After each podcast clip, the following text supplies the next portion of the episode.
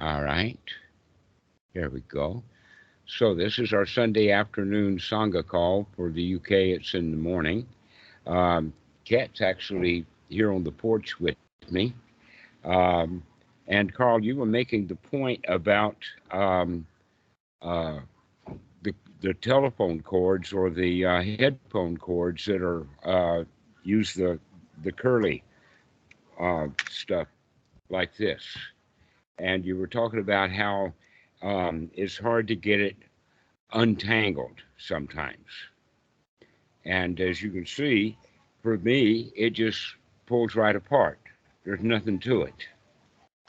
In the old days, telephones, you know, the kind of telephones that had a, a, receiver like this, and there was a cord that goes down, and some of those would be very, very long and have these curly cords um, in it.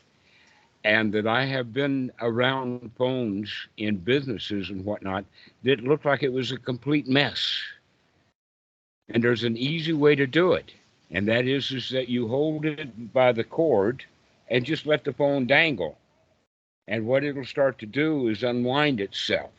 Let the gravity kind of do it for you.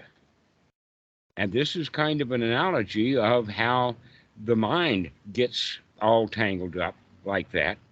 And that if we try to untangle it the way that you're talking about, it can sometimes make it worse. Okay. So, what we're talking about here is actually um, th- that we're trying to figure things out. We want to know that that, that desire to know is uh, built into us in instinct because if we um, know whether something is dangerous or not, we'll know how to behave around it. And so there's an instinctual component that has that quality of the self preservation. But in our society, we really, really take and put a lot of work into that so that the kids, when they're growing up, are put under pressure to know. And so when we get into the practice of anapanasati and start doing some meditation, that desire to know comes in. And that's why we're madly trying to untangle it, is because we want to know. We don't like it when we when we don't know. And so we put a lot of effort into it to where the really easy way to do it is just to let things dangle, watch what's going on, maybe let it roll around, spin around a little bit, and it'll untangle itself. So the mind will actually kind of do that too. And the pulling on it, like the gravity that is pulling on that uh, phone um, handset, uh, does all the work for us. So true, we can say that right noble effort is just to let things kind of unwind all by themselves. And that the average beginning meditator puts a lot of work into trying to straighten that out rather than merely just cutting right through it. Um, there is the story of the Gordian knot. This is a very, very ancient story, probably 3,000 years old or so, and that there was a rope that it was all tied up in a very, very big, fancy knot, and that everybody uh, who would try to unravel that thing, and nobody was able to unravel it until Gordian came by, and he took his sword out and he cut the knot with the sword. That unraveled that knot pretty well. Okay, so this is the kind of way that now we can say that, well, really, the idea is that we really don't have to unravel that, that knot. We don't have to take it apart that way. That in fact, we can cut right through it immediately.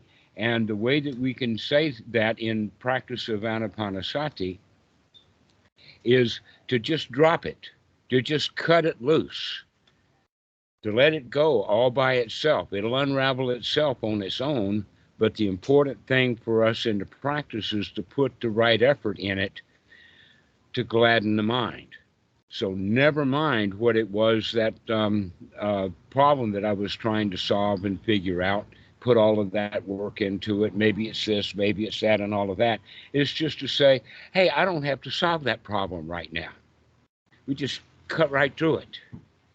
It's not really an, a, a problem uh, until we thought it was, and now we're making it a problem when in fact there was there was no problem to it ever. So the practice then is not trying to figure things out. That's an amazing point because a lot of people think that what practice of meditation is all about is to figure things out. And we're not here to figure things out. We're here to observe instead. There's not much of figuring to it. In fact, figuring is the same thing as cogitation, conceptualization, and um, whatnot with with the mind that way. And the better thing to to do is to say, "Oh, I don't have to have that. I don't need it right now.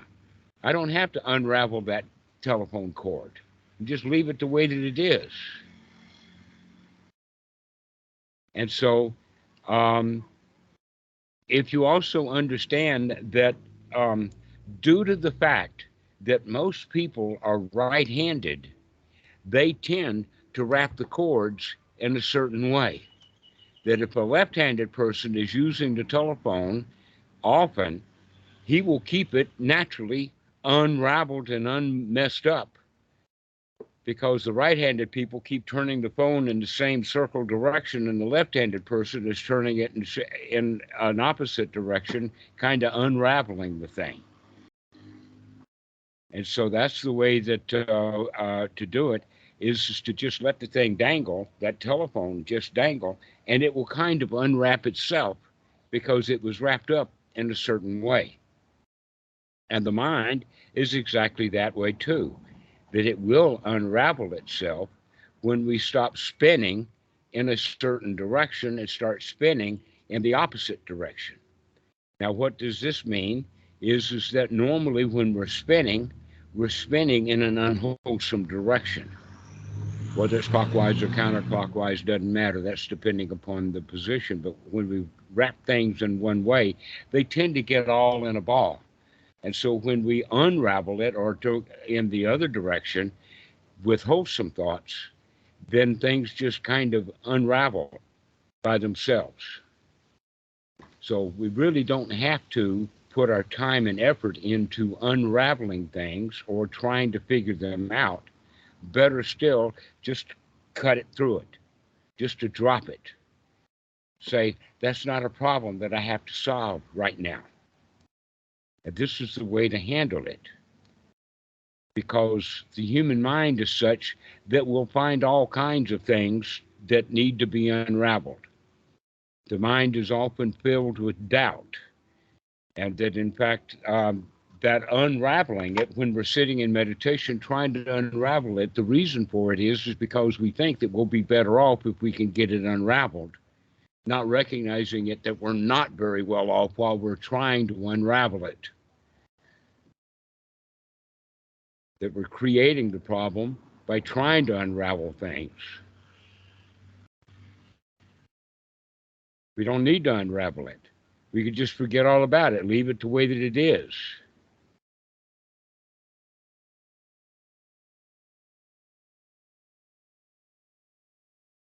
So, Martin, good to see you.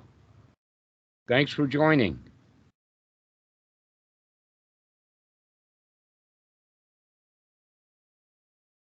Okay, Hi, Carl, you're, go ahead. Thank you, Dhammarato. Hi. Hi, everybody. Everything is good. Great. Carl just asked an easy question that, that was an easy answer. Took only 10 minutes to answer. Uh, Don't I, bother I, unraveling it. Go ahead, Carl. I'm going the direction as well as far as like seeing how the mind gets tangled up in first place because I was using analogy if you put your headphones like the, the air, earbuds like kids would have, you would put them in your pocket and you're not looking, they get tangled up throughout the day because you're not looking at what's going on. So mm-hmm. the, getting caught up in that entanglement is what happens to majority of people.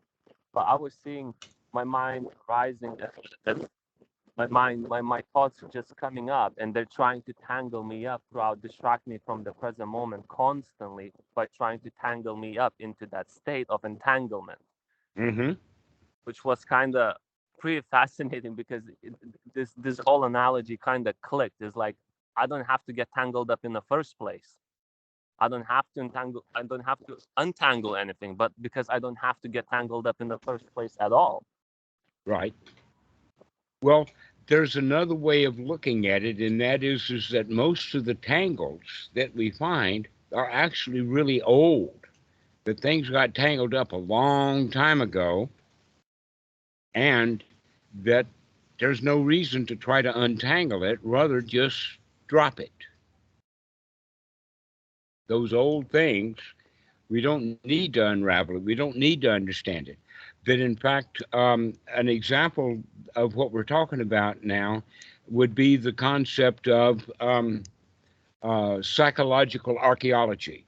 A lot of psychologists and psychiatrists they want the plant to talk about their childhood and that kind of thing, with the idea that oh, if we can find out how the tangle got started in the first place, then it will be easier to untangle it. And the Buddha says, no, that's not correct.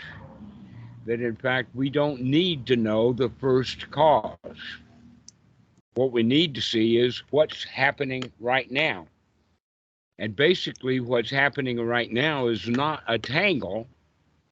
What's happening right now is, is that I'm stuck in trying to untangle it.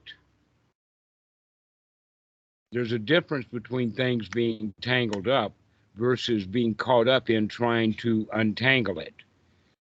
And so here's where the real practice comes in is, is that, hey, we don't have to untangle it. Hello, Daniel.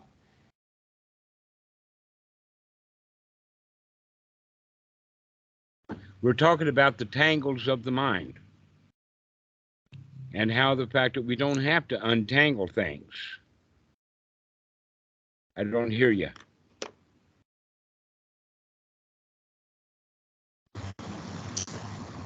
Ah, sorry, I was muted, but I, uh, I was saying my headphone, I'm trying to connect them, but you can uh, go on without me. hmm So, we could also go so far as to say that when we're trying to untangle things, this is the same thing as the hindrance of restless and worry, and it has a sister component of doubt. The doubt comes in is, oh, I think I need to know this in order to be happy. And then we get in trying to figure it out, trying to untangle that stuff. You know, a lot of people will do that with the phrase of, well, why did I do that? Why do I do those things? And then we try to figure out why we do those things. And we get lost in those untangling. And the right way to practice instead is never mind. I don't have to untangle that. I can be happy while that thing is all tangled up. I can sit down beside it and just be happy. I don't have to untangle it at all which leads me into the story that my dad taught me. One of the things that I remember really well about him, he was actually a, um, he worked really hard. He did a lot of re- meter reading and pipe laying and that kind of stuff, a very active uh, blue collar kind of job.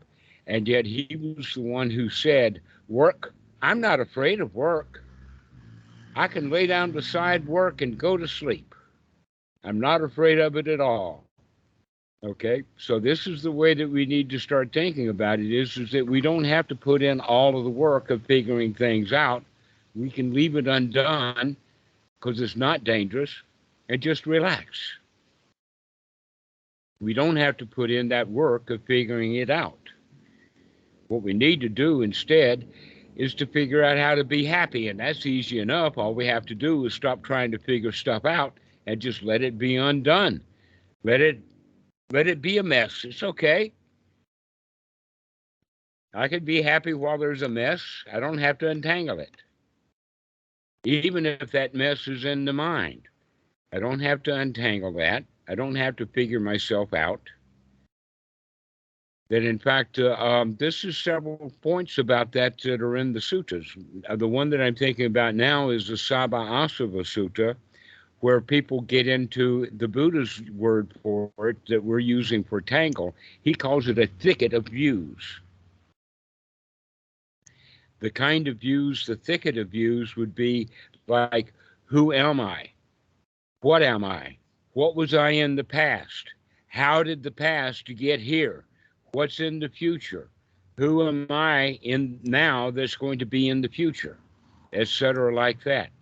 Or we try to unravel the, the concept that um, uh, the favorite one, by the way, that the Western Buddhist is, is trying to figure out the knot of anatta. Okay.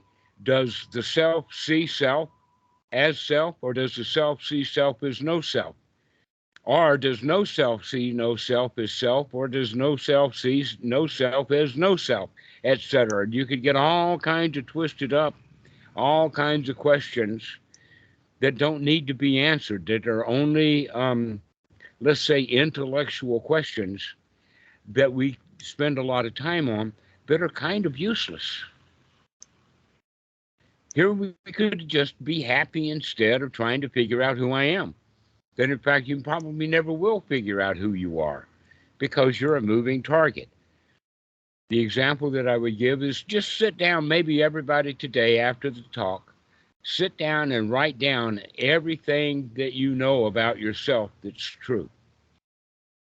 And then next week, do that exercise again and then the third week, compare those first two and recognize that they're not the same. That over that course of the week, even who you think you are has changed. Everything's picked uh, up to change. And if we try to straighten everything out, that's just a lot of work, and we're not ever going to straighten anything out. Better just to be happy the way things are which means we don't have to figure it out. That's back to that idea of the Gordian knot is just, just cut it in half. Just drop it. We don't need it.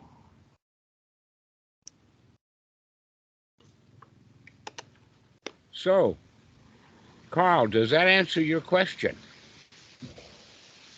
Oh yeah, the the, the, the question is the question doesn't even arise anymore. Yeah, yeah. I'm sorry, did you say that again? I said the question does, does not even like come up to my mind. I, I I can see it. I can see it. I can see the the I can see it clearly. Right, but those hindrances are persistent, and we have to see the hindrances hindrances so that we can throw them right out. Doubt is a major hindrance. Am I doing it right, Daddy? Am I supposed to do uh, a count of four on the in breath or a count of five on the in breath. I mean, we can just get all bald stuff about how we're supposed to do things exactly right according to some standards or some set of rules. Um, and the better thing to do is just just to play with it. Well, that's just trying to figure out again. Should I count to four, or should I take this breath, or should I do this? That's just like you trying to figure out like another thing, like trying to figure out meditation, which is again, you, you're playing a game on yourself. Mm-hmm. Right. We're making troubles, trying to answer questions that we don't need the answer to. That everybody knows what it is, is to take a deep breath and just relax. Everybody knows how it is to relax. We just don't relax often enough because we're too busy trying to figure things out. And so now we've got to figure out how to relax. Well, we don't have to figure it out. We just relax. We don't have to figure out anything. We can just drop all of those doubts, all of those worries, recognize that that's what's preventing me from being happy.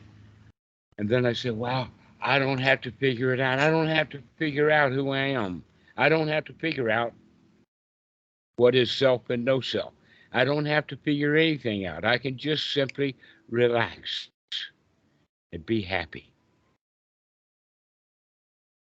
Because all of that figuring out is a hindrance. And not only that, but if we find to if we actually did wind up figuring it out, we wouldn't get the kind of satisfaction that we could if we just dropped it. because now we still have the doubt. Well, did I figure it out right? And there's no end to second guessing. Which leads to another point is, is that in our civilization, in our society, the kids are taught to guess. And a much better way is, is that if you are unsure, to figure out that you're unsure and be satisfied that you don't know, that you're unsure. This is why ignorance is actually, they call it uh, the, the higher fetters. There's 10, five of the lower fetters and five of the higher fetters. Ignorance is the last item on the list, not necessarily in chronological order, but it's the last on the list in the sense that we eventually get to the point that we can be comfortable and satisfied even though we have very limited knowledge. It's okay to be ignorant about so many things because I'm not ignorant about the things that I actually need. I've got enough of that knowledge. What knowledge do I need? The knowledge to be happy. That's all the knowledge that I need is the knowledge to just drop all those problems and just sit and enjoy life.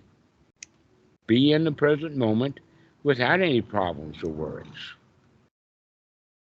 And so we don't have to figure things out. We don't have to create a thicket of views. We can just recognize all of those kind of things are dukkha, all of those kind of things are hindrances, and we say, I don't need that. I can just throw it out. And just be happy instead. I don't have to untangle anything. that we want to untangle it. We want to know. We want that knowledge of where things come from. And we're not ever going to figure out where everything comes from. It doesn't even matter. We can be happy without that knowledge. And we will be miserable if we have to have it because we'll never figure it out. So that comes all the way back to that one point about enough. You already have enough to be happy. You have the ability to remember, to look at the dukkha, see what it is, take the effort to change it, and then congratulate yourself. That's the only four things that you need to know. We don't even need to know the entire Eightfold Noble Path. Just four points of the Eightfold Noble Path is enough.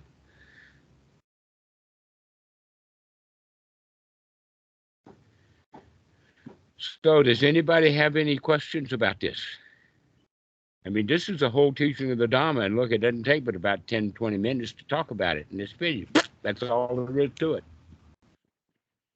I think once you have like good, uh, good ways of connecting it as as as you do, like with analogies, then it becomes very simple to teach, doesn't it? Uh-huh.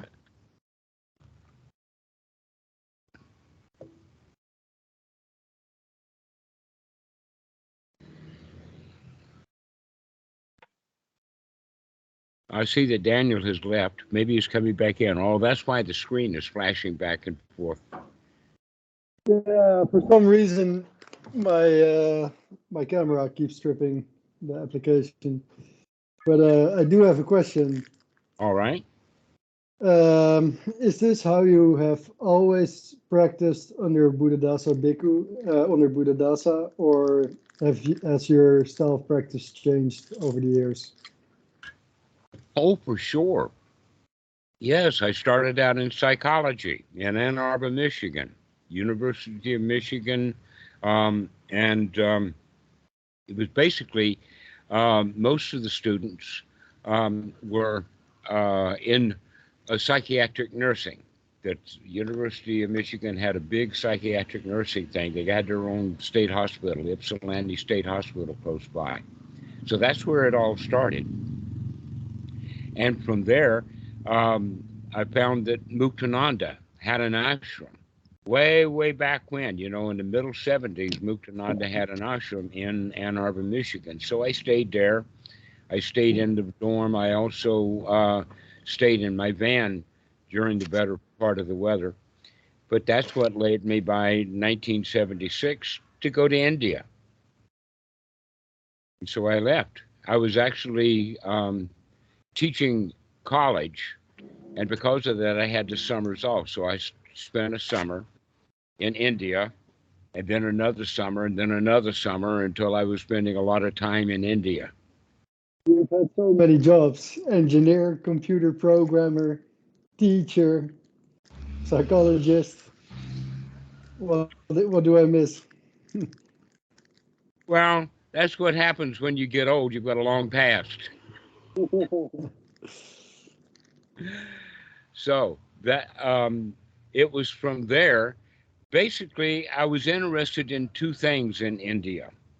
One, in fact, they work together, and that is, is that what is meditation and what's the uh, the uses and properties of it, and the other one was magical powers. I wasn't so much interested in rebirth and reincarnation, but you had an awful lot of swamis who could sit in the midair.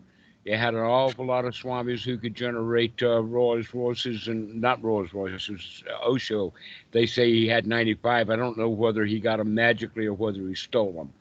Um, there's another guy, uh, Satya Sai Baba in Bangalore, who would uh, manifest Rolex watches until I came to understand that he manifested the same Rolex watch to the same guy in a big ceremony every time.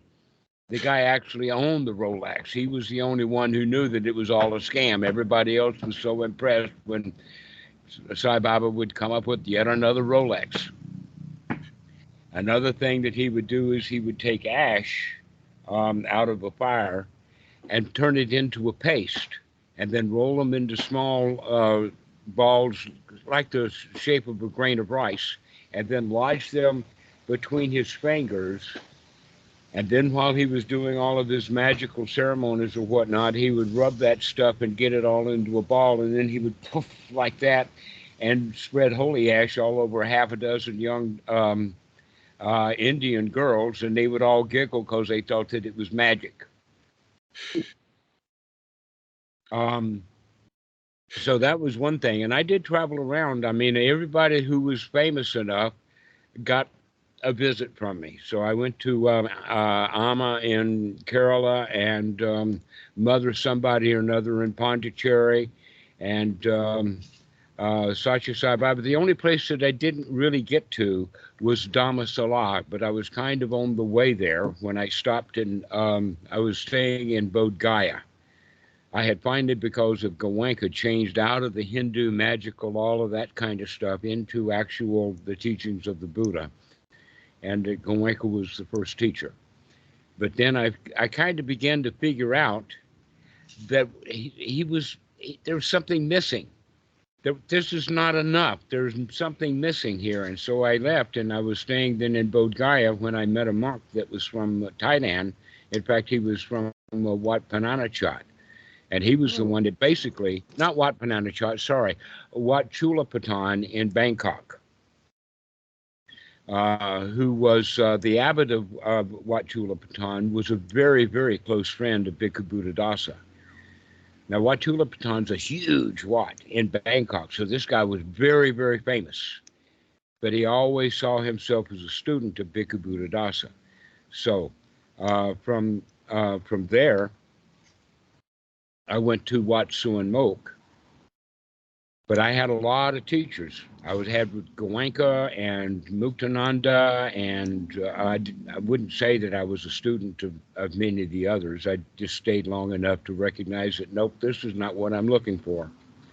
Sort of like the Buddha, he had one thing in mind, Dukkha, Dukkha, Nirodha, and he went to a whole lot of different teachers, and it, whatever they were taught, it would not come down to that this is the end of suffering. That even the the guys who were practicing meditation in the high jhanas and you know neither uh, perception or non-perception and nothingness and uh, uh, boundaryless, all of that kind of stuff, they did that before the Buddha became enlightened.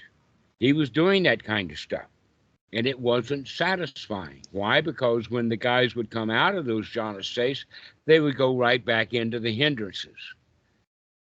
This is when he found out that all the real point is is that we have to develop the first jhana to the point that we can stay in it.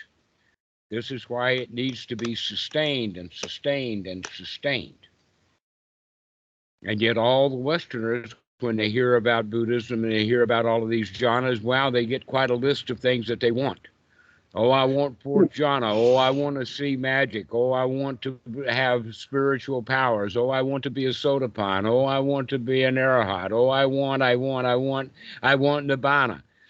And all of that desire is preventing them from being happy.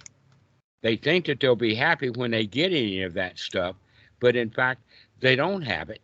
They're not happy. And so they're actually not developing the first jhana because the first jhana is don't worry, be happy.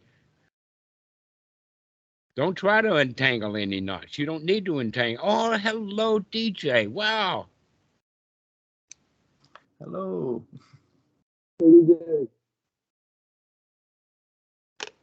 So, does anybody else have a question? I think that that's enough on old history. Yeah, go ahead, D- Daniel. Uh, my question was more about uh, your time under Buddhadasa. Like, has your uh, your style of practice changed under under Buddhadasa? Because he was um, still pra- practicing one uh, one pointed concentration up until somewhere in the in the 1980s, and I was wondering, like your practice seems to differ a bit from Buddhadasa. So did you develop it more or less on your own, or how did, it come to be? Well, I would say that mostly, though I did spend quite a lot of time with Bhikkhu Buddhadasa, it was almost always arranged by Achan Po that he would find a time when Bhikkhu Buddhadasa didn't have anything, and then he would be like a matchmaker and he or the secretary to make the appointments. But most of the training that I got was from Achan Po himself. And just being around him was the training with many, many tiny little things. Like he was very, very good at sneaking up on me. I don't use the word sneaking up correctly because he wasn't sneaky. He just would walk up to me while I wasn't paying attention and surprise me. Okay. This is this is actually an excellent training tool, but Westerners don't have it. And uh, they don't have the master around to be able to do it. Here's an example of that would be that I, Achan, Bhikkhu, uh, Achan Po, would stand outside of my kuti, either on the path or in the front yard if it had a front yard, and just stand there and wait for me to figure out that I need to check up on what's happening. That was a great deal of be here now. Okay. And so I began to start watching for him so that I'd know when he would show up. And sometimes he would come up when I was not in the kuti. Um, that I would be out, you know, ceremonies and whatnot like that. And then he would sneak up right behind me and say something and then trottle on off. He didn't have good English, but he sure knew how to take. He was quite a Zen master with his Zen stick, but his Zen stick was just a couple of words. He'd come right up behind me and he'd say something, and that would wake me right up. Come into the present moment. And he had two things that he would say on a regular basis. One was, not sure. He'd just come up and say, not sure Okay. which is actually his teaching, doing those two little words over and over and over again, not sure, not sure, was actually the basis of today's talk in the beginning of it. Right? Not sure. What does that mean? It means we don't have to unravel all of that stuff. We can just leave it unraveled. I'm not sure about it. So what? I don't have to fix it. I don't have to figure it out. I can hmm. leave myself in the state of, I don't know. Isn't that marvelous? But you see, most of us in the Western tradition, when we don't know something, we feel bad because we're supposed to know it. Look how many years you spent in school to where you were expected to know stuff. And now you're in a foreign land and every you don't know anything. But that's marvelous. That's not a disaster. The next thing that he would say to me often was ta ta ta, which is the Pali word for be here now, wakey wakey, be in the present moment. And and he would just come by and just say that. There was another occasion that I remember quite um, well. There is a particular kind of uh, hornet or yellow jacket or wasp that is huge, big dude, about three or four times the size of an ordinary hornet. It's got black and yellow markings, so I think you would call it like a yellow jacket. But they're about this big, got a wingspan on them. I mean, when those things are flying, they make a ruckus in the air. These are big dudes. And here one of them, while I was standing with Achan Po out in the woods, one of those things landed in the top of his head over on the left hand side, right in the top. And that thing started crawling around while he was continuing to talk. He had quite a focus of mind. And he was testing me with that. I don't know if he'd have been off in the woods by himself with that um, wasp, what he would have done to it. But with me, he let it crawl all over his face. Well, not completely all over his face. It did come down to the left eyebrow, down in this area. And that's when I made my move, which was only just a gesture, just raising my hand. And he was ready for it because he put his hand out. I mean, it was he was really fast about that. He was kind of anticipating that I would do something about that wasp, and he wasn't about to let me do it. And, th- and that that those are the kind of things that are split second. They happen really, really fast, and there's a very good deep teaching in there. And this was the kind of teaching that Achan Po was. Now he did know suttas, and in fact I checked him out on that, and uh, he does know them by the by the Pali word. He's much better with that than I was, but he doesn't talk about the suttas at all. Bhikkhu Dasa does, but Achan Po, he he's more of a Zen master. The way that he behaved, and his stick that I got hit with so much was just a word here and there.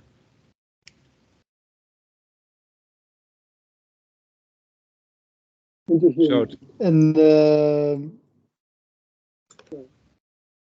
the, the gladdening of the mind, like um, as as uh, Bhikkhu Buddha, uh, Buddhadasa, what what did he say about that? Because I've read the books, and the description is very limited. It's basically like force your mind to be happy, like do anything to make your mind happy, and but it doesn't say much beyond that. Mm-hmm. Well, I heard him say it. I got it. And now that's what I talk about to the students. Very, very rarely do I ever find uh, something that Bhikkhu Buddhadasa has said recently, and I would disagree with it. I would go so far as to say that if you ever hear anything that I say that disagrees with Bhikkhu Buddhadasa, go with Bhikkhu Buddhadasa until you figure out that he and I are actually saying the same thing.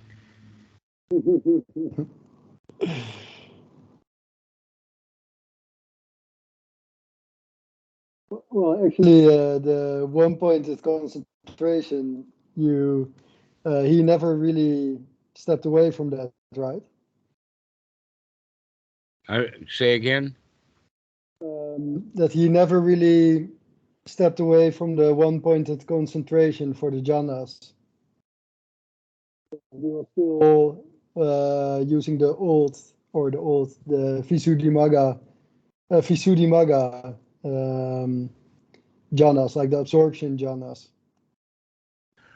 Well, remember when I just told the story about the monk that I met in Bodh Gaya who was from what Chulapatan? He did some very strange things. One of the things that he did was that he, when he uh, saw me one time, I was in the room. He came into my uh, quarters there at the Wat, and here I am reading the Visuddhimagga, holding it in my hand. And um, I don't remember exactly what happened, but I do know that he immediately took it out of my hand and threw it across the room onto the bed, which monks don't take things out of people's hands. So this was definitely a Dhamma lesson. To take that book out of my hand and throw it across the room to land on the bed. Uh, I don't think the book itself, I've still got that same book here. And uh, it's not too much worse for the wearer for what he did. He didn't hurt it or damage the book. But that's when he kind of insisted that I got to go to Thailand. I've got to go meet Bhikkhu Buddhadasa. Well, you see, what I have come to understand is, is that though Bhikkhu Buddhadasa in his early times, he, like all of the other monks, were very much into the Visuddhimagga. That in fact, um, in his first book on Anapanasati, he takes a lot of the stuff in there um, in his writing. He took that out of the Visuddhimagga. And so, over a period of years, Bhikkhu Buddhadasa became more and more, let's say, completely knowledgeable about what was in the Visuddhimagga and recognized that it just wasn't right. That there's something askew about everything there. And that's been known for centuries. In fact, one of the old arguments was is that um, uh, uh, Buddha Gosa, the, the monk who did that, was a wise fool. In other words, he never practiced. He didn't know anything. All he did was gather data and gather information from all kinds of places and put it into a book. I would say that that's the way that most books are written in the West, anyway, is they just go get stuff all over the place, cram it into a book, and publish it. Well, guess what? There's more to the story in the sense that knowing that um, uh, Buddhaghosa's background and knowing some of the other literature, it looks like that he did know what he was doing and that what he was doing was subterfuge. He actually intended to ruin Buddhism by bringing in all of that magic and all of that other stuff and obscure the real teachings of the Buddha. And as Bhikkhu Buddhadasa figured that out more and more and more, he changed to the point that uh, when he was very old, very late in life, one of the things that he was quite famous for saying was is that you can take the Visuddhimagga and all of that stuff and the Abhidhamma and throw it into the ocean. And Buddha would Buddhism would be better off without it. Buddhism would be better off without the Abhidhamma. It'd be better off without the Visuddhimagga. But in that regard, the way that he taught Anapanasati, he continued to teach Anapanasati the way that he had practiced it through the Visuddhimagga, so that even the later students get hung up on that issue about the nose tip. But in the actual uh, uh, information there, and I had conversations with Bhikkhu Buddhadasa about this, was is that let's go with the Anapanasati Sutta Let's go with the actual sutras because there it says the long breath, the short breath, the in breath, the out breath, and then examining the body and relaxing the body. This is the first quadrant, uh, first four of the Anapanasati Sutta. No nose tip mentioned anywhere. But in the time of the writing of the Visuddhimagga, there was another word that was commonly used in the Pali, and that actually um, translates to cave. Well, we can say something about the cave with the nose, but basically, the cave would be the nostrils, the mouth, the throat, all the way down into the lungs. Just like um, uh, some mammoth caves, they've got an entrance and then they've got some tunnel, and then the cave opens into a real cathedral kind of place. Carlsbad Caverns in New Mexico is like that, and the new one that they found in um, uh, Vietnam is remarkably this way. So you can think of actually the way that caves operate. The human body operates like that too. So we actually have more evidence. But where did that cave then gets attached to the nose? Now there is a good reason for bringing it down to the to the nose tip at a certain period of time in the practice. But remember that the Anapanasati Sutta, the way that it's constructed, is primarily just for first jhana. And yet the nose tip can be used to get the mind strongly focused enough to get into the second jhana. But I would not recommend the nose tip for the students ever because who needs second jhana? When I'm happy, I can be just happy enough without second jhana. I don't need second jhana. Sometimes it's there. Sometimes it's really remarkable to figure out that, hey, the mind is just not talking, it's completely silent. So that's a, a, point about the Visuddhimagga was that even though Bhikkhu, Bhikkhu Buddhadasa was in his old age strongly against the book, still the way that he had been teaching Anapanasati over the years and had written it down in so many places that he still taught out of the Visuddhimagga. And that's one of the things that I would say that that would be a, a one of the differences between Bhikkhu, Buddha, Bhikkhu Buddhadasa and myself is, is that I don't ever hardly ever mention about the nose tip. It's not necessary. You never practice that at the nose tip. Well, I know a lot of guys who talk about it. In fact, almost all of the teachers that have been trained under Bhikkhu Buddhadasa will talk about the nose tip. Santikara will, uh, um, Ajahn um, Dhammavitu in uh, his uh, uh, retreats at Dipabhavan. He talks about the nose tip sometimes. So I, You've I done a retreat there, so you know what I'm talking about. I, I learned Anapanasati from uh, Thanissaro Bhikkhu. And Okay. he, he, he kind of uh, he kind of say that uh, has to be full body. It's, it's very much like your teaching. You have to you have to keep your awareness of the full body and you have to relax it. And uh, he said that he got it from uh, his teacher's teacher. So his teacher was Ajahn Fuang, and Ajahn Fuang teacher was Ajahn Lee. Yeah, D, uh, Ajahn Dhamma, Dhamma, Dhammadara.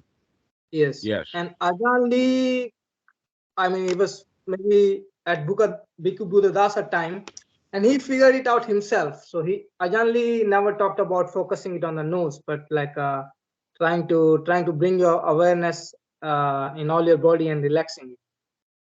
Mm-hmm. Okay. So I think this Well- knowledge, this knowledge was there, uh, at least in Thailand, for very very long. To to to learn directly from the sutta, and not to not to go to the Visuddhimagga. hmm Well, I think that all of Thailand is beginning to get that. That that was one of the profound things that Bhikkhu Buddhadasa had on the entire uh, culture of the monks in Thailand was to come out of the teachings of the Visuddhimagga and go back into the suttas. Hmm. There, there was actually um, uh, a, a movement that was almost political. Uh, the name of it uh, is Anti-Asok or Santi-Asok. It's a big movement in Thailand, and that there's some controversy because of its original um, political um, stuff. But it's just one of the groups of, of the monks, and the whole point is is that we only teach before what happened with the Asok because in the time of Asok, which is about uh, 150 years after the Buddha, uh, because it was of royal patronage, anybody who wanted to become a monk, yeah, they'd get a free mo- they'd get a free robe, they'd get a free bowl, they'd get a free room, and and so many of the Brahmins became Buddhist monks during that time, so that they overwhelmed and overpowered the actual sangha of monks who knew what the Buddha actually taught. This is where the division came between the Mahayana or the Mahasangha at the time versus the Hina Sangha or the smaller group of arahats. And so they called a, sang- a council, and the wrong place to have it was in the capital city of Rajgiri. They should have had it out in the woods so that none of those new monks could get in. But when they found out about it, they said, well, if you're not going to let us into the old boys club, we're going to have a new boys club because it's going to be a whole lot bigger, a big council of beginners rather than a small council of old established monks. And so that was where that division kind of thing Uh, I happened. mean, big. Pardon? Maha, that literally means big, right? In- Yeah. In Pali. Is Mhm. that where? Ah, so it's the big council, and then the other one means small council. Right. Is that what you what you said? Right, and there's two words. One is chula, and so you'll have the uh, maha, uh, the lar- the large sangha uh, of the lion's roar, and then there'll be the the chula sangha, uh, or the small lion's roar. I think it's eleven and twelve, but there's a lot of suttas that start with the word chula, which means it's a short sutta as opposed to maha, like the maha taba, um, maha. Uh, the Mahatanga uh, Subhata Sutta, number one, number 38. Okay, that's a big one, and it's pages and pages long. So the maha Mahasanga are the what what Mahatat means the great element, the great one. Just like Mahatma Gandhi, Mahata. So the word henna, um, I have always thought, let us say over the years, that the word Hinayana was a put down from the Westerners who were in Tibetan Buddhism and that they were trashing the Theravada by calling it the Hinayana. Until I met Thai monks and Sri Lankan monks, which readily said, yeah, this is the Hinayana, no problem.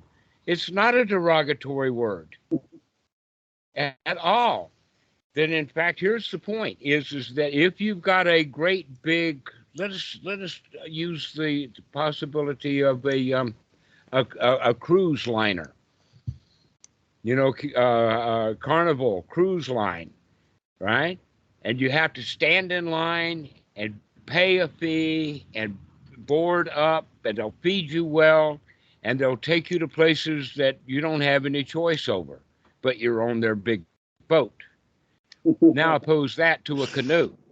You're going to have to paddle the thing yourself, but you can go anywhere you want to. You can shoot right across the lake. And so, um, in in that regard, everyone has to practice the Hinayana in their own seclusion and their own private practice. But once they begin to make friends in the Sangha, now it becomes the Mahayana. So Theravada has both the Hinayana and the Mahayana, but guess what? The Tibetans also have both the Hinayana and the Mahayana. And so making the distinction is just an ego trip. Oh, we're better than you are because we got a great big boat here. We've got a, a, a carnival cruise liner, and all you've got is a canoe. How are you going to get on that cruise liner? I'm going to canoe right up to it.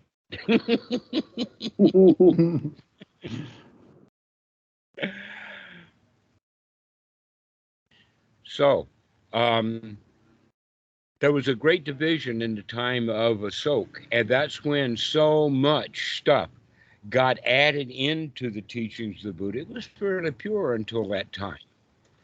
That we also know, for instance, that the Digha Nikaya wasn't written until the time of Asok. And that the reason that it was written was is that it was sort of a bait and switch of trying to get the Brahmins to come out of their Hindu Brahmanism and come into the teachings of the Buddha. But the doorway has to be marked magic. And when you when you uh, uh, uh, write magic over the top of the door, a whole lot of people are going to come into Buddhism, and then they find out that the um, that there was a subterfuge there, that this door is actually the door to reality. It's just got the label magic on it. And so that's where a lot of people come into the teaching of the Buddha. The question is, do they ever figure out that the teachings of the Buddha is not magical, it's real?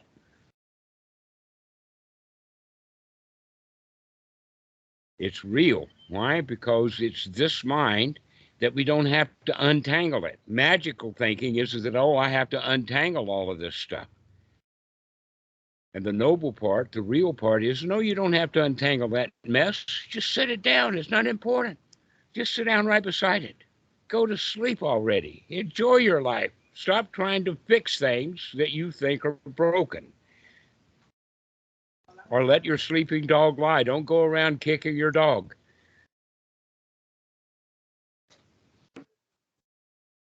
And so, this is the real teaching of the Buddha, and that we all start into Buddhism from our own magical thinking. Everybody's got magical thinking. The number one magical thought that people have is who can I he- get to help me come out of my misery and suffering? I need a doctor, I need a psychologist, I need a guru, I need a all I need a cathedral. I need all kinds of things.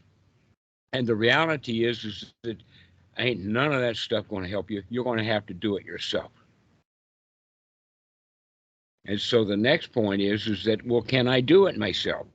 The magical thinking is, oh no, I can't do it by myself. I'm too stuffed up. My childhood was too miserable. I've got too much PSD. I mean, that birth canal was quite a trip, and I never got over it. And so this is the way that we normally have the magical thinking. But the reality is, is that every one of us can clean out our own mind, and nobody else can do that for you. No one can clean out your mind. Only you can do that, and you can only do that when you remember to do it. And so that's the whole practice right there. And the this is all about the doubt. So we have that first level of doubt is who's going to do this for me? The second level of doubt is am I up to the task? The third level of doubt is is that now for sure because we've been practicing that we know for a fact that the eightfold noble path and the four noble truths works beyond a doubt a shadow of a doubt. This stuff works. And it is stated in the sutta uh, number 24 knowledge and vision of what is the path and what is not the path. Knowledge and vision of what is the path is real. What's not the path is all of our magical thinking. And so that's the um, the way that we approach it. Is is that we have to recognize that we can't figure it out. There's no reason to figure it out. I mean, look how much time and effort the astronomers have. I mean, starting with uh, Copernicus and then Galileo and telescopes, and you've got radio telescopes, and you've got um, great big mountain telescopes. Mount Palomar, in fact, was a very famous scope because uh, Mount Whit- uh, Whitmore, which was in central California, they, they got too much light pollution. So they built what uh, the, the Palomar, which, by the way, is very close to Wat Metta. That's how desperate out in the wilderness of Wat Metta is, is because it's out there where Mount Palomar. Guess what? Mount Palomar, they can't use it much anymore because now there's still too much light pollution. So we get a Hubble. And then we get a James Webb. And there's just no end to it. And guess what? All we need to do is to look up and marvel at how nice the sky is. We don't need any telescopes to do that. We don't need astronomy. We don't need astrology. All we need is to just sit down and be happy. Let us stay ignorant of all of that stuff and figure out what needs to be known. And the only thing that needs to be known is hey, I can remember to wake up, to take a look, to make a change, and congratulate myself. And we keep doing that, and we get that into that state called the first jhana that's accompanied by uh, happiness, sukha, piti, and is free from the hindrances. And we keep applying and sustaining and applying and sustaining. That's the teaching of the Buddha. We don't need to concentrate on the nose tip, but it's handy if we're going into the higher jhanas but the higher jhanas are, let us say, something like time structuring. You see, in the time of the Buddha, unlike now, in those days, they didn't have television, they didn't have radio, they didn't have cell phones, they didn't have newspapers, they didn't even have writing, they didn't have electricity, they didn't have cars to ride around with them. If you didn't have any of that stuff, how miserable would your life actually be? It would be quite good. It would suck for a while, but then it would probably get much better. I didn't catch that. Say again. Oh, that's yeah, computers and and cars and all that stuff. Like it's a lot of fun, but it also, I think, for a person living in the time of the Buddha, it would be much easier to go and retreat than for a person nowadays because we're used to so much stimulation. Exactly. Exactly. You know, there is a sutta that we'll we can end with. Um, well, it's it's in the 80s. I think it's maybe 82, and the story is about deer uh, will go and eat the food that is part of the trap that the hunter sets out. And foolish people will go and eat the food. And uh, in the time of the Buddha, the way that this is stated, it's not a trap that ensnares like a um, uh, a bear trap where you step on it and then it's caught you, but rather it's uh, the the food is laced with chemicals so that the deer become drowsy and are easy then to catch. And so then the next statement is is that well, there's going to be a few um, a, a new herd of um, deer that are going to see that and not eat that food, but they still hang around it.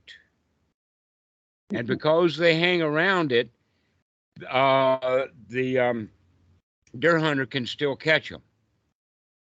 And that the point is, is that we need to get as far away from that poison food as possible because the further away we are from it, the less effect it will have on us. Now, in the time of the Buddha, they didn't have hardly any distractions. Basically, the only thing that they need to do is just take a hike, go into the woods, and nothing's really changed except that you're not around other people. And so now you can begin to practice. Westerners are weighted down and laden up. And I would say that the biggest burden that we carry is a clock. Time is money. Look at the clock. You can't be happy now because look at the time. Look at what's going on with the time. I mean, you got work to do. You got a hip two, three, four. You got to go do it. Okay, so that's part of it. And the other part of it is, is that look how many tools that we have that help us with time structuring that didn't happen in the time of the Buddha. And so, in the time of the Buddha, it was fairly easy to stay away from the things that are actually dangerous, that are poison, that in fact um, will make us drowsy with desire and wanting things. Cell phones, porn, all kinds of stuff on the internet. I mean, CNBC, MSNBC, and Fox and CNN they're poisoning your mind on a regular basis if you watch the news. Every one of them's got their own point of view, and they want you to have their point of view, which means that they're poisoning your mind. So, another example of that is someone who is on a diet. If they go to the grocery store and they avoid buying the donuts, avoid buying the sugar, avoid buying this, that, and the other thing, then when they come home, they put the groceries that they bought away. Now tonight I sneak in there. I want a don- no donuts in the refrigerator. I can't have a donut. It's not here. Why? I've secluded myself from donuts. Get away from donuts as far as you can if you want to be on a diet. Don't have donuts in the house. If you're trying to quit smoking, don't have cigarettes in the house. If you This is very want to relevant. practice anapanasati, don't have any computers or laptops in the house. Why? Because they will distract you, just like the the uh, the food. So this is this is one of the main differences between uh, modern times is that we've got so many more um, poison piles of um, uh, entrapping goodies. And so it's good to get away from that. Good to go on retreat. Good to go to a place where they don't have donuts under your mattress. The Wat I was staying at actually had like a 7-Eleven kind of shop inside the Wat. And every day was I was like, oh, I'm not gonna go in there. I'm not I'm not gonna have a brownie or whatever. Mhm. But quite often I would fail. And uh, now I'm wondering, like, is it a good thing that they have such a shop?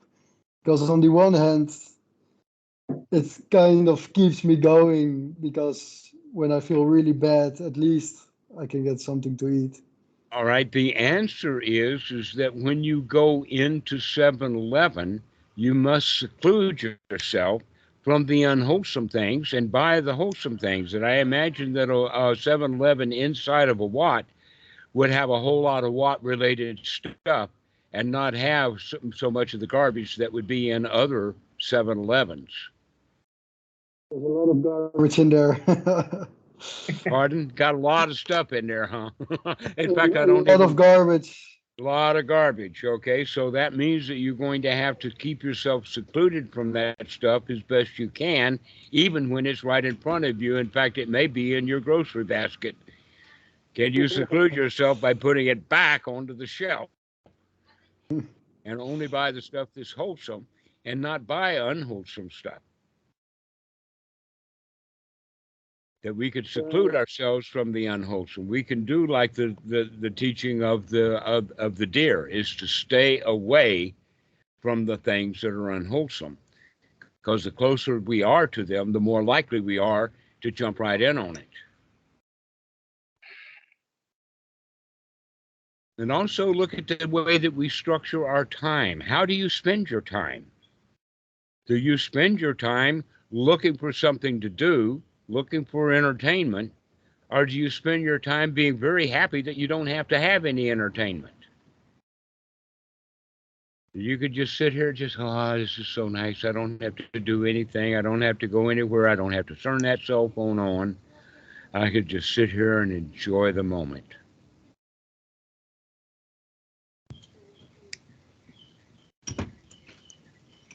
Doing both, I guess, depending on the time. And sometimes it's quite subtle because I will start watching like a Dhamma talk on my phone. Um, but then I'm thinking, uh, do I actually, uh, am I actually learning about the Dhamma or do, do I just want to have something to watch? So sometimes it's quite subtle. Mm-hmm. Yes, there's a whole lot of stuff that appears one way. We've been taught that it's that way. And in fact, the reality is, is that it's upside down. It needs to be turned over.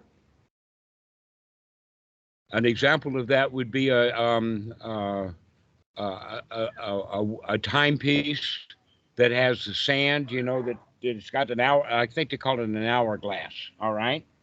Okay. Most of the hourglasses can only tell time when you turn it over upside down. Most of the timepieces, most of them though, have all the sand in the bottom and it's not telling time and that's just how they are and people don't bother to say wait a minute let's turn this thing upside down okay so this is the way that we can think of the mind too that we can turn the mind upside down just by remembering that we can turn it upside down we don't have to figure things out. We don't have to go get what we want. We can just sit here and be happy instead. Now that's quite turning it around. Then I'm already okay. I don't need that donut. I don't need whatever it is that I'm in 7 Eleven to buy.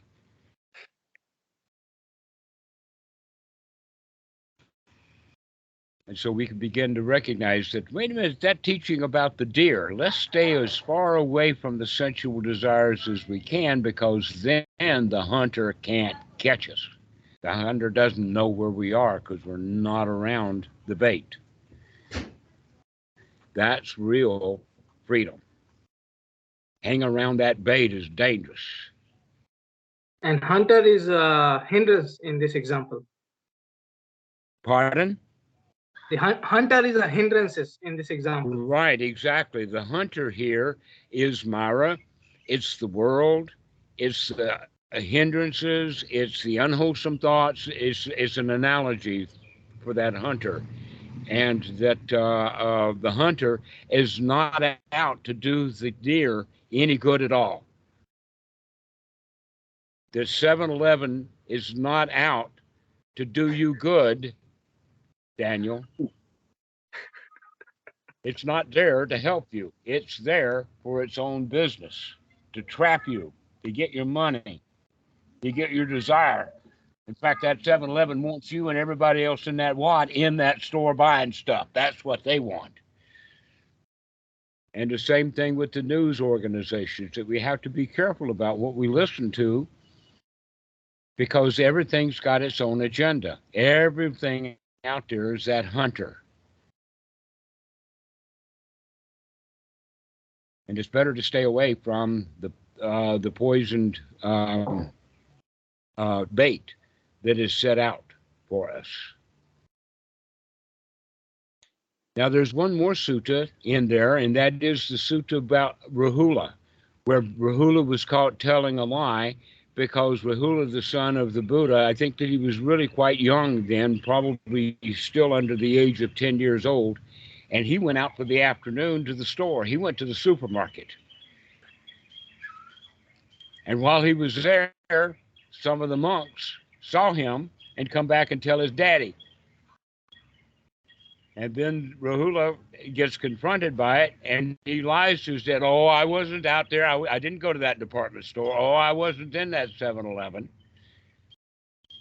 But in our case, the, the, the point is, is that the 7-Eleven it was itself was unwholesome for Rahula, and he knew it. That's why he was lying about it.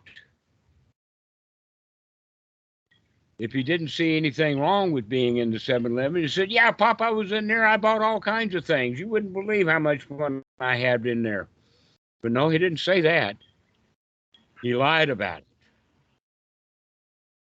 And so the Buddha gave him quite a lesson about lying. That's when he talks about um, cleaning his bowl. And, and then he says that, that a liar is not even worth the, the, the droppings that come out of a dirty bowl. And then he throws the stuff into the into the garbage, and he says a liar is like this garbage, not worth being around. But the point was in the beginning is is that Rahula was not where he was supposed to be. If you think about it that way, that in fact it's not a matter of supposed to. It was the fact that he was in a dangerous place, and he could not see the danger until he was confronted with it, and then he lies about it. So you can also do that for yourself too, is to figure out when you're actually there rubbing that poison bait all over your face, about to take a great big bite of it. You say, wait a minute, is this dangerous or what? And then we don't have to eat into it. Well, then I usually see that it's dangerous and then I take it anyway. Right, that's what we do, isn't it? We see the danger, but we don't really see the danger. That we lie to ourselves about it. Yeah, it's not that dangerous. I'll get away with it. And that Yeah, usually I can convince myself not to do it, but then the thought keeps coming back and back and back. And then eventually I'm like, "Oh, okay, I'll just get it. Right. This is why we have to practice over and over and over again, is because that poisoned meat looks delightful to us until we begin to see, wait a minute, it causes heedlessness. I'm not really watching what I'm doing. I can't tell the difference between what's wholesome and unwholesome. And when we keep practicing that way, we begin to see, wait a minute, that's unwholesome. Let's stay away from it. Let's get secluded from it. Let's put some distance there. Let's not have those donuts in our refrigerator.